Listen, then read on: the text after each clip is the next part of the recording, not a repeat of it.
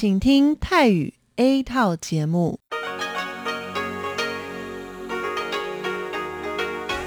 ที่นี่สถานีวิทยุเรดิโอไต้หวันอินเตอร์เนชันแนล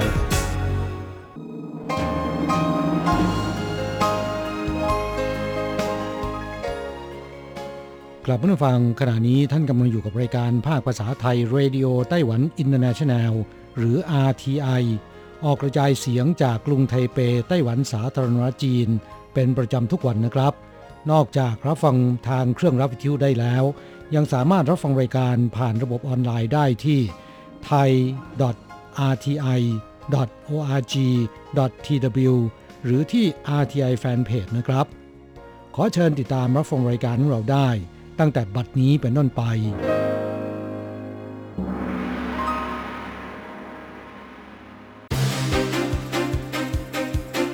ต่อไปขอเชิญติดตามรับฟัง ข่าวเด่นประจำสัปดาห์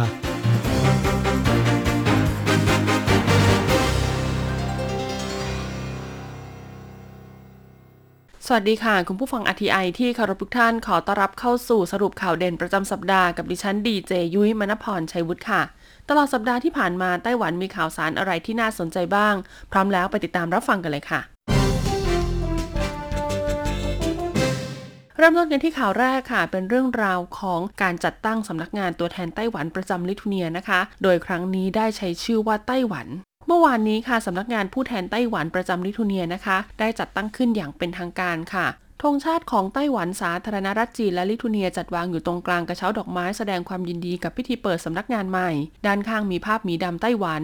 คุณหวังจุนเย่านะคะ ผู้แทนไต้หวันประจำลัตเวียในปัจจุบัน ได้กลายเป็นผู้แทนไต้หวันประจำลิทัวเนียคนแรกโดยได้ทำการถ่ายรูปร่วมกับเจ้าหน้าที่สำนักงาน เพื่อร่วมเขียนหน้าประวัติศาสตร์หน้าใหม่ เป็นสักขีพยานในความร่วมมือระหว่างไต้หวันและลิทัวเนีย ในฐานะผู้แทนไต้หวันคนแรกประจำลิทัวเนียสำนักงานผู้แทนไต้หวันประจำลิทัวเนียมีความหมายอย่างยิ่งต่อไต้หวัน นี่เป็นสำนักงานผู้แทนแห่งแรกในยุโรป ที่ใช้นามไต้หวันเป็นชื่อสำนักงาน หลังจากปีคริสต์ศักราช 2003 ที่สโลวาเกีย นับเป็นเวลา 18 ปีแล้วที่ไต้หวัน ได้จัดตั้งสำนักงานผู้แทนในยุโรปอีกครั้ง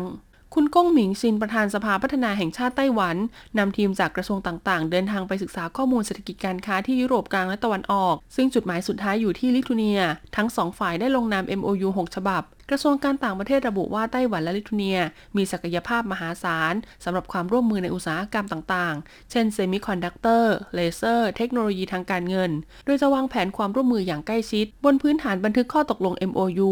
และหลังจากนี้สำนักงานตัวแทนไต้หวันประจำลิทัวเนีย จะให้บริการด้านกงสุล นอกจากนี้จะทำงานร่วมกับสำนักงานตัวแทนในลัตเวีย เพื่อส่งเสริมความสัมพันธ์ที่ดีต่อกัน ก้าวสำคัญของความสัมพันธ์ไต้หวันและลิทัวเนีย สมาชิกวุฒิสภาสหรัฐทั้งสองพักต่างยินดีที่เห็นพัฒนาการเช่นนี้ แต่ก็จุดประกายความโกรธของจีนด้วย กระทรวงการต่างประเทศของจีนแถลงข่าวประท้วงอย่างแข็งกร้าวพร้อมขู่ว่าให้ลิทัวเนียรับผิดชอบต่อผลที่จะตามมา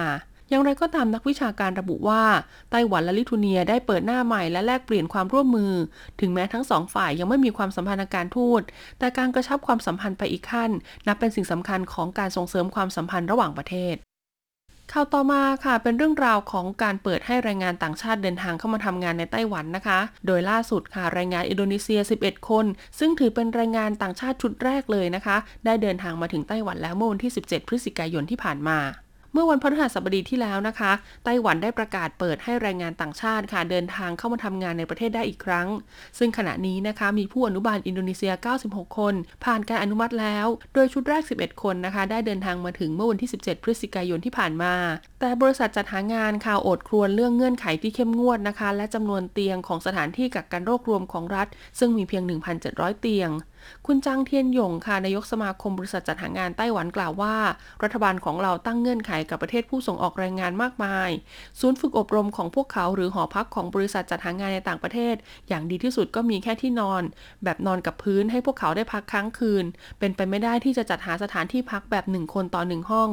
ตามกฎระเบียบของศูนย์บัญชาการควบคุมโรคไต้หวันนะคะ แรงงานต่างชาติในต้องตรวจ PCR 1 ครั้งก่อนฝึกอบรม 3 วัน และตรวจครั้งที่ 2 นะคะ ก่อนขึ้นเครื่อง 72 ชั่วโมง และระหว่างนี้ค่ะต้องแยกกักตัวคนละ 1 ห้องสำหรับนายจ้างที่ว่าจ้างแรงงานต่างชาตินะคะ จะใช้ระบบสะสมคะแนนนายจ้างที่ผ่านการประเมินแล้วนะคะ ได้คะแนนสูง ประเมินจากการจัดสรรห้องพักในหอพักแรงงานต่างชาติ จะได้รับอนุญาตให้นำเข้าแรงงานต่างชาติก่อน สำหรับครอบครัวที่มีความต้องการผู้อนุบาลนะคะ แล้วก็รอมาตั้งแต่เดือนมีนาคมปีนี้ อย่างไรก็ดีค่ะแรงงานต่างชาติที่เปิดให้นำเข้าในระลอกแรกนี้ สามารถเดินทางเข้ามาได้ก่อนกลางเดือนธันวาคมนี้เท่านั้น จากนั้นระหว่างวันที่ 15 ธันวาคมถึง 14 กุมภาพันธ์ปีหน้า จะต้องชะลอการนำเข้าเป็นการชั่วคราว เนื่องจากต้องเว้นระยะเวลานี้ไว้ให้คนไต้หวันจากต่างประเทศ เดินทางกลับมาร่วมฉลองตรุษจีน หลังจากนั้นค่ะจึงจะเปิดให้แรงงานต่างชาติ เดินทางเข้ามายังไต้หวันเป็นระลอกที่ 2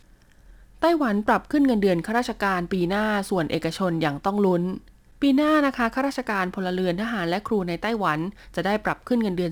4%หวังว่าจะช่วยกระตุ้นให้ภาคเอกชนปรับขึ้นเงินเดือนด้วย อย่างไรก็ดีภาคเอกชนจะปรับขึ้นเงินเดือนหรือไม่นั้น ขึ้นอยู่กับผลกำไรทางธุรกิจ จากผลการสำรวจของธนาคารทรัพยากรมนุษย์พบว่ามีบริษัทเกือบ 40%ยินดีที่จะขึ้นเงินเดือนในปีหน้า ซึ่งสูงเป็นประวัติการในรอบ 8 ปี อัตราการขึ้นเงินเดือนอยู่ที่ 3.1%ต่ำเป็นอันดับ 2 ในรอบ 8 ปี ปีนี้บริษัทขนาดใหญ่นะคะ ส่วนใหญ่มีแผนขึ้นเงินเดือน จากผลสำรวจของธนาคารทรัพยากรมนุษย์พบว่า อุตสาหกรรมเซมิคอนดักเตอร์และธุรกิจการเงินมากกว่า 50%จากขึ้นเงินเดือน 3.6%ส่วนธุรกิจที่รับผลกระทบจากโควิดนะคะ เช่นอุตสาหกรรมดั้งเดิม ธุรกิจภาคบริการ มีเพียง 30%เท่านั้นที่จะขึ้นเงินเดือน โดยเฉลี่ยจะอยู่ระหว่าง 2.8 ถึง 3% อย่างไรก็ตามดัชนีราคาผู้บริโภคของไต้หวันปีนี้ ปรับขึ้นมากกว่า 2%กว่า 5 ครั้ง เกินภาวะเงินเฟ้อ ซึ่งธนาคารกลางย้ำว่า อัตราเงินเฟ้อที่เพิ่มขึ้นในช่วงที่ผ่านมานี้ เป็นปรากฏการณ์ระยะสั้น เชื่อว่าปัญหาห่วงโซ่อุปทาน จะคลี่คลายลงในช่วงครึ่งหลังของปีคศ2022 อุปสงค์และอุปทาน จะค่อยๆ ปรับตัวเข้าสู่จุดสมดุล และคาดว่าอัตราเงินเฟ้อจะชะลอตัวลง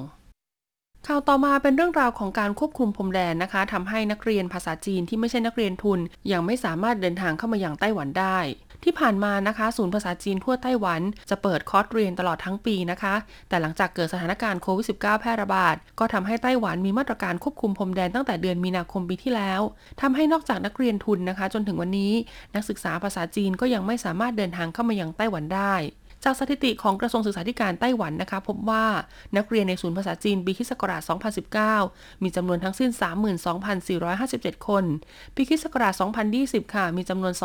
2674 คน และปีนี้ลดลงมาเหลือเพียง 16,802 คน นักเรียนจากประเทศไทยนะคะ เกาหลีใต้ฝรั่งเศสและประเทศอื่น ๆ หวังว่ารัฐบาลไต้หวันจะอนุญาตให้พวกเขาเดินทางเข้ามาโดยเร็ว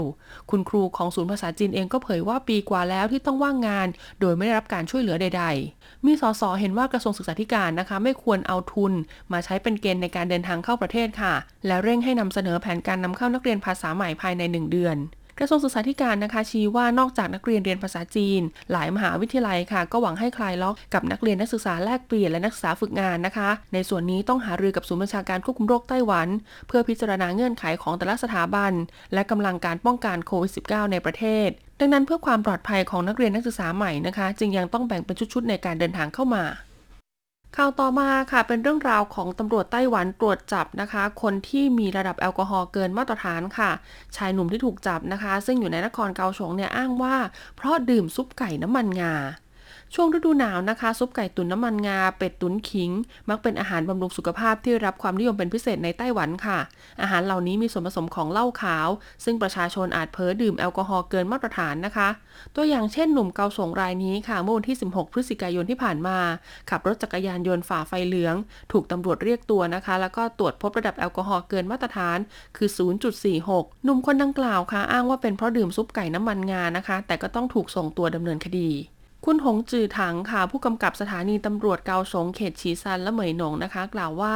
ขณะนี้สถานการณ์แพร่ระบาดในประเทศชะลอตัวแล้ว ร้านเหล้านะคะ สถานที่ดื่มสุราต่างๆ ก็ทยอยคลายล็อก ประกอบกับเป็นช่วงนะคะ ที่คนไต้หวันเนี่ยจะหาซุปบำรุงรับประทานสุขภาพก่อนเข้าฤดูหนาวค่ะ ประชาชนหลายคนนะคะ จึงมักนัดกันไปรับประทานซุปไก่ตุ๋นน้ำมันงา ซึ่งถือเป็นหนึ่งในอาหารบำรุงสุขภาพ อาหารพวกนี้มักมีส่วนผสมของเหล้าขาวทำให้จำนวนคดีเมาแล้วขับ มีแนวโน้มเพิ่พิ่มขึ้นเช่นกัน